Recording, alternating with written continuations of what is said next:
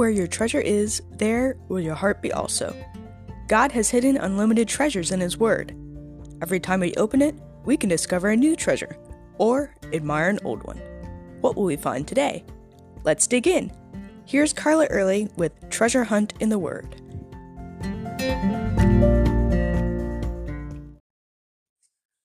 After a big meal like at Thanksgiving or Christmas, all you really want to do is sit down and watch TV or take a nap, right? But how do you feel after you spend time in the Word of God, whether listening to a sermon, reading and meditating on the Word, or going to a retreat? You should feel recharged, ready to go out and share what you've learned, right?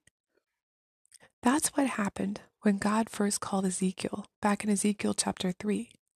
The Lord gave Ezekiel a scroll and told him, Son of man, feed your belly and fill your stomach with this scroll that I give you.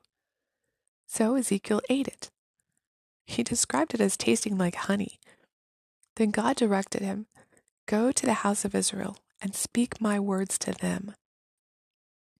Now that sounds a bit odd to us. We're not going to tear out a page of our Bible and eat it. Even if we did, that wouldn't mean that when we tried to talk to someone about it, we would be able to recall what it had said. But in a metaphorical sense, that's what the Lord wants us to do. Fill not our stomach, but our hearts and minds with His Word. The more of the Bible we internalize, the more easily it will flow out of our mouth. Then, with His words in us, we are to share them with others. What did God teach you this morning in your quiet time? Well, it wasn't just for you. Who is He leading you to share it with?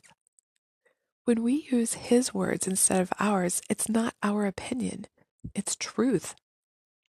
It's not surface level small talk, it's transformative. It's not just me being me, it's God's light shining through me. But God's word is not the only thing the Bible says to be filled with. Ephesians 5:18 says, "Do not be drunk with wine, which is a wasteful extravagance, but be filled with the Holy Spirit." That verse is often used to condemn drunkenness, but that's not the point of the verse.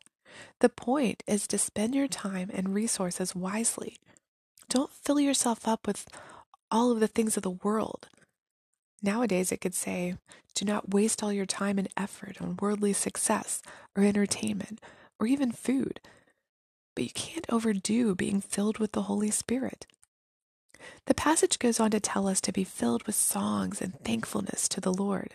You can't overdo that either. What fills your spirit each day?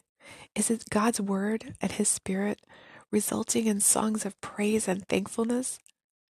As Jesus said, whatever fills our hearts is what comes out in our words and actions.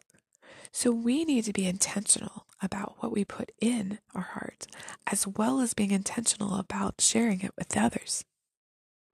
You can contact us at treasurehuntintheword at gmail.com.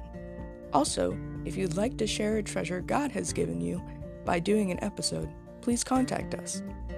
You can listen to other episodes on our website, which you'll find in the description below. Thanks for listening, and remember, where your treasure is, there will your heart be also thank you